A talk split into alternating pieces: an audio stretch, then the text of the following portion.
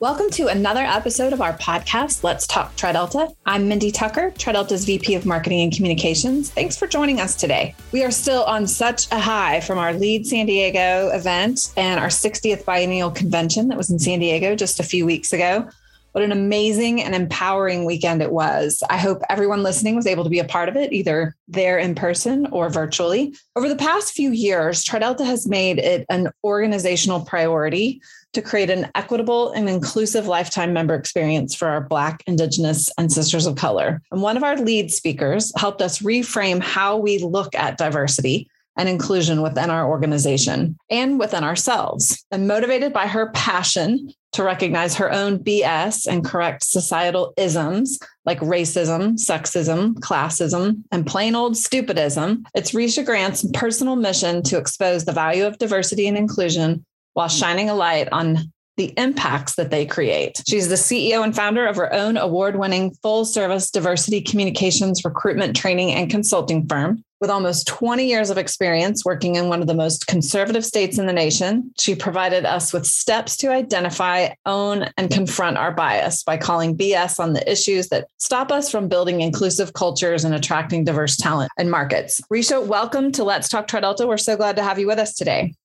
Thanks for having me. It was a an awesome conference, and getting to know some of the women there was amazing. So I was happy to do it and happy to be here. Well, you were such a dynamo as a speaker for us at Lead. Um, and we're so glad you've joined us again to talk a little bit more with those who weren't there and to dig in just a little bit more on some of the things that you talked about. You know, I know I could have had a conversation with everyone there for about an hour after you talked. There was so much good stuff.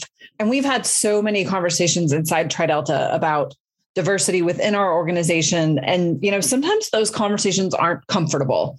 How how does your approach deal with that discomfort and help you to get your message out to a wider audience? Obviously you i mean you're sitting in oklahoma. We referred to this conservative state that you've been in. Right. Not, not all, I, I was born there so i get it. I know. Um, how do you deal with that discomfort? How do you help sort of get that message out to a wider group of people when it's not a comfortable conversation? I think what's worked for me is the fact that I don't present it to people as if I have it all together. It's like, look, I actually do this for a living. I've been at it 25 years, but I'm I've still got a lot of BS, and this is what it is. And so bringing that to the forefront, also using humor, using storytelling. I want people to see themselves in these situations without blaming themselves or feeling uh, feeling guilt or any of those negative emotions attached to it. Just looking at it for what it is, realizing that, and then saying, okay, I have got work to do. And, yeah. you know, I'm figuring out what that work looks like for for for them as an individual and how they can affect the people in their immediate circle. Yeah, I loved how you used humor and I loved how you made it personal. I know you sort of dig in at the beginning about identifying our own diversity and what makes mm-hmm. us unique. And this always hits home with me because I identify as a mom. I've got two kids. But then when I dig deeper, I'm an adoptive mom, actually. Mm-hmm. My kids are adopted.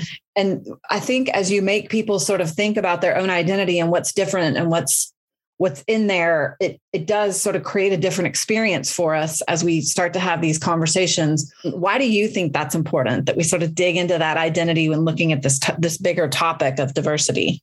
Because you've got to understand where your lens in which you view the world, where that came from, who you are, how it is that you see other people. I like to call it our biosphere, being our family, our friends, our the, the institutions, our, the government, uh, the media, like all of these things that have affected how you see the world. And so by identifying your own diversity and the things about you that are different, you can look at some of those things and say, wow, well, someone's going to kind of see that as a negative, but this is why this story is important to me and this is why i see it as a positive. and so for instance uh, one of the things i say is that i'm divorced. Well you know divorce to some people is negative. For me it was a positive right? So, i so, hear that yes. yeah it's like looking at yourself through through your lens first and foremost will make you ask questions like okay well what makes me uncomfortable about this? You know and so i think it's really important that you know who you are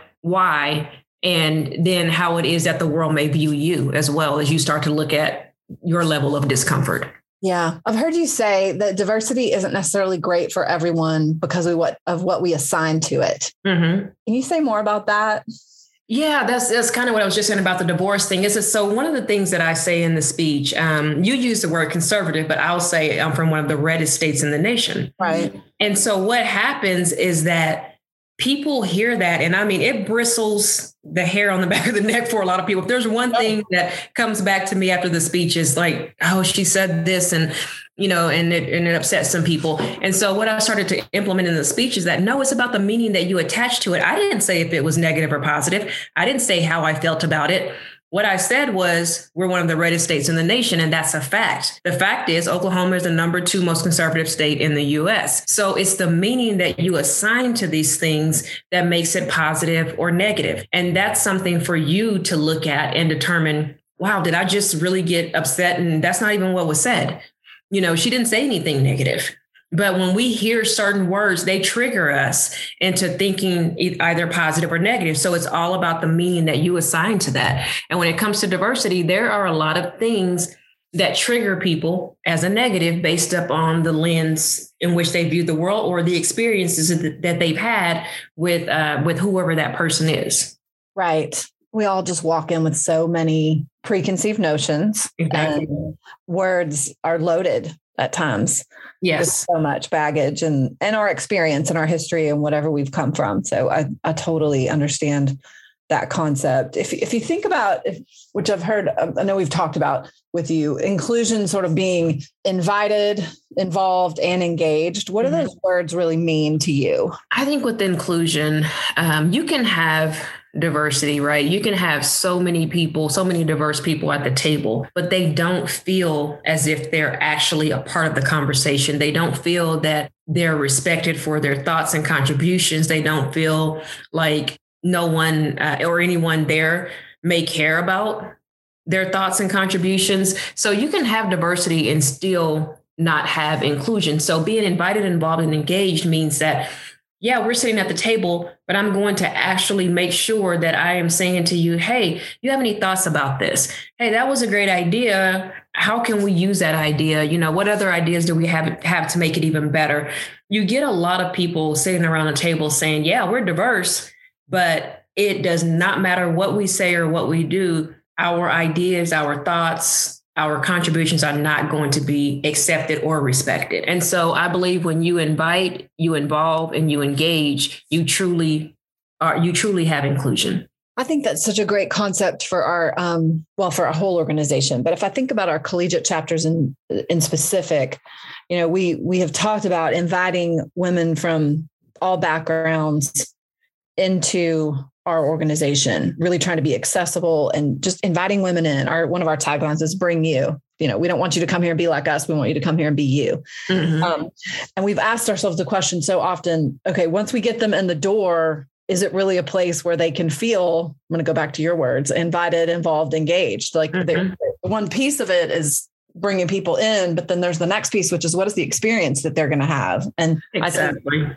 um, what you're really speaking to there is us thinking about the experience in its entirety. How are we welcoming these women in and then making them feel a part of what we're doing?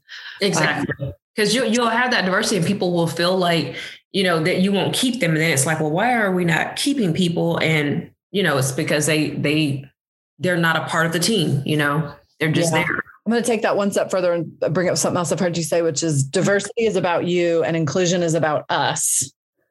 How right. does that fit into what we were just talking about?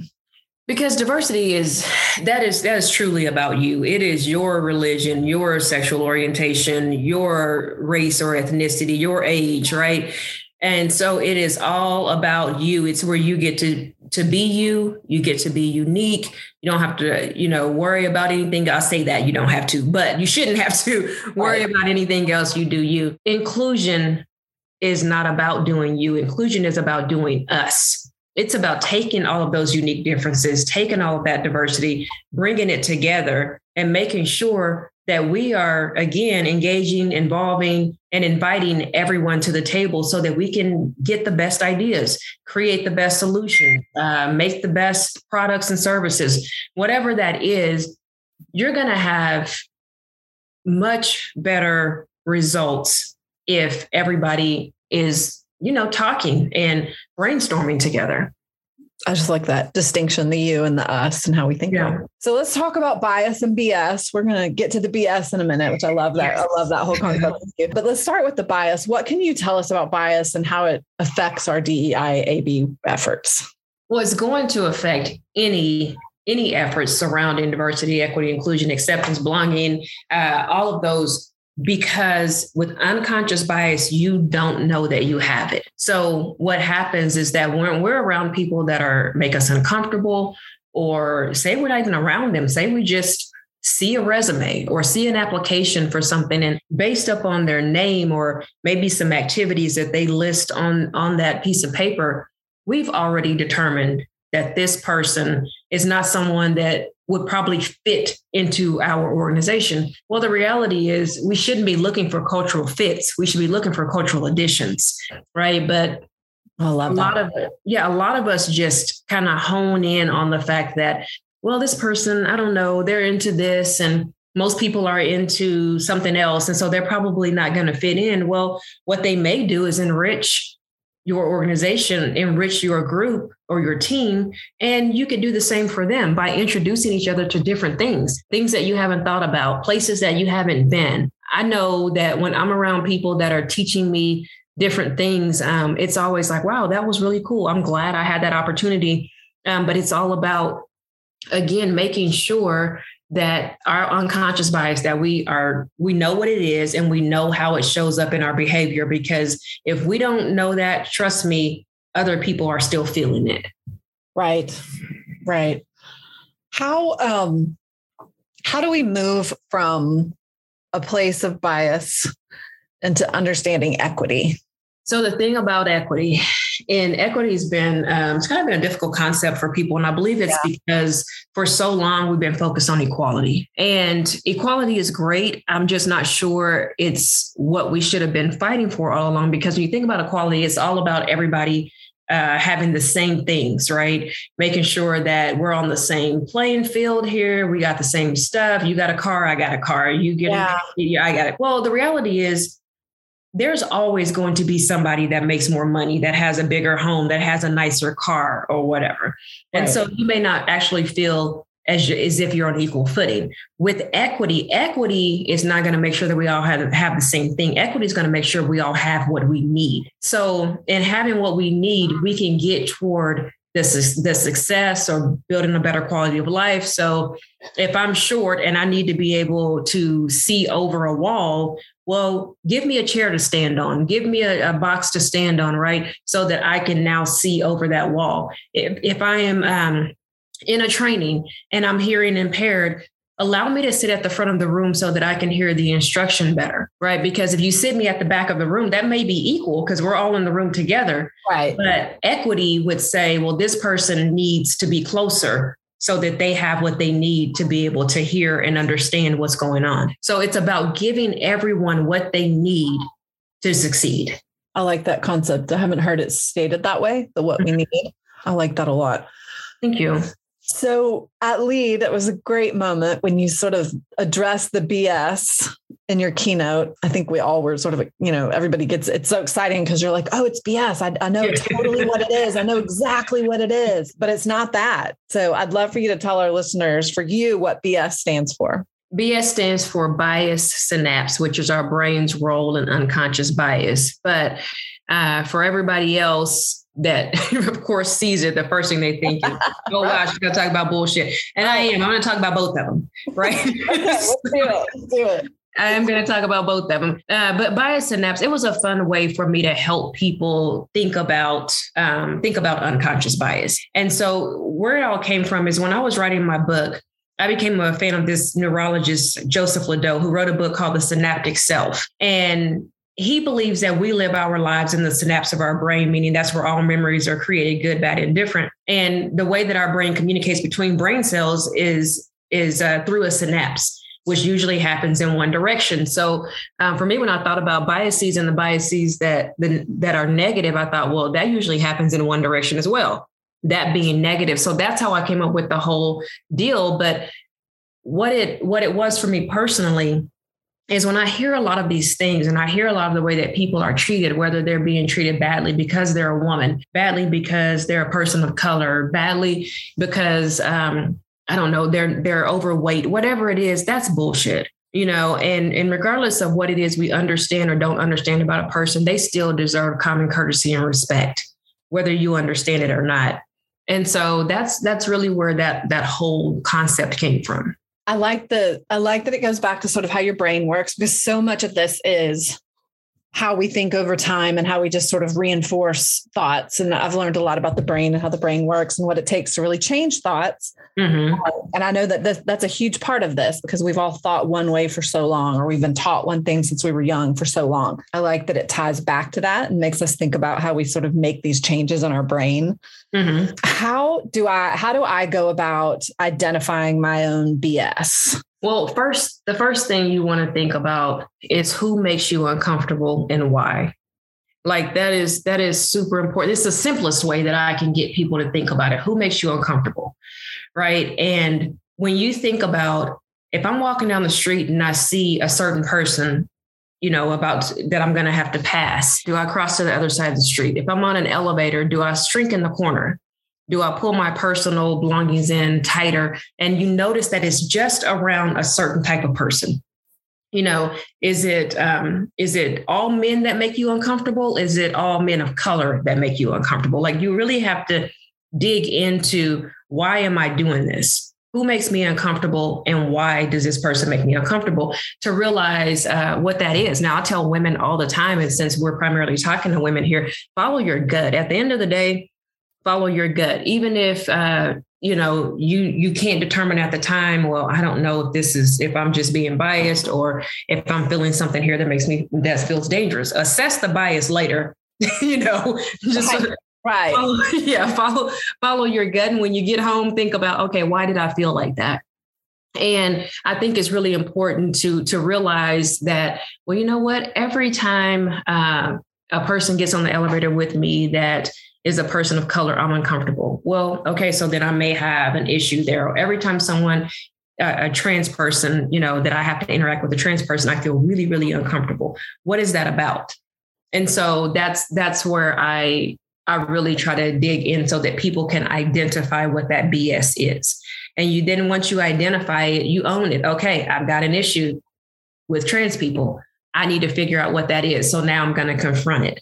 And what does that look like? Well, it might look like self education. Maybe you're going to go watch all the seasons of Pose that you can find, and you're going to learn about as much as you can. And then you're actually going to um, get to know someone on a personal level because I truly believe that we break down barriers when we can laugh and talk with another person. Uh, we we begin to really, you know, just lower our, our guard and say, you know, this person's pretty cool and it because a lot of times you know it's just what we've heard or what we've maybe we had a bad experience maybe our parents had a bad experience or whatever or someone close to us that we care about and we just kind of carry that with us forever. I think you're so right about like so much of it comes from what we don't know or who we don't know I know at Lead you talked about the importance of building authentic relationships. Mm-hmm. And I think getting to know people who are different from you is an incredible way to learn and grow. And you just talked about that. Why did you go back to the relationship piece and why do you bring that up? And why do you think that's important? And how can that be part of what we do? Well, first and foremost, so many organizations and companies are having these difficult conversations around race and politics and religion, things that you would never talk about um, out at work or with strangers, right? But we're there and that's not going anywhere anytime soon. Well, if you build authentic relationship, those conversations aren't that difficult right. because now a person knows your heart. They know that you're trying to understand more, that you're trying to um, get a better grasp on it. I also think again, it lowers all of those uh, those red flags for us when when I called a trans person that that I knew and said, "Hey, I'd love to go to lunch. Um, I'm going to tell you up front. I'm being transparent here there are some things I don't understand. You have no responsibility to teach me this, but I really feel like I could learn a lot by having a conversation with you. So uh, I'm going to ask stupid questions, I'm sure. And we had the best time. And again, all of the things that you know that I felt uncomfortable about when I said, you know what, my biggest thing is I'm so scared I'm going to get the pronouns wrong and I'm going to be offend, offend someone and, and, and hurt their feelings. I never want to do that.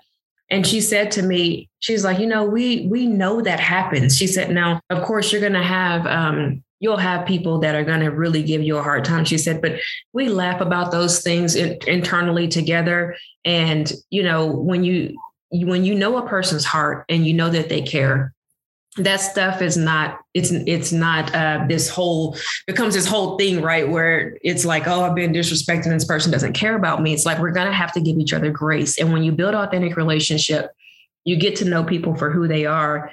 And when you mess up because you're going to mess up you're going to get the grace that you deserve in that moment.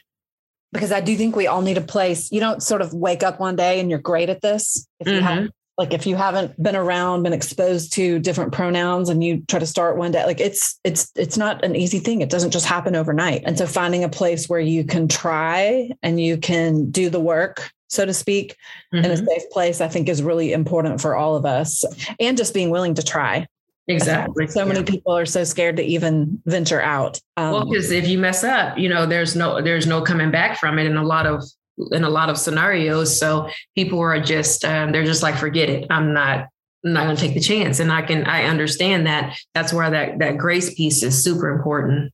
Yeah, yeah. Uh, well, you have been amazing to stick around and talk with us a little bit longer after your time with us at Lead, and we've loved learning from you and um, having you call it out as BS and making it fun and interesting, and even if it's not always comfortable for all of us. So um, we appreciate you. How can our listeners learn more about you and the work that you're doing? They can go to all my social media pages. I'm on LinkedIn, Instagram, where am I? I'm on YouTube, Facebook, and it's all Risha Grant. So I would love for people to go out there and, and like our pages and see what content we're putting out. And we're always there to engage. So um, please, you know, go out there and like our stuff.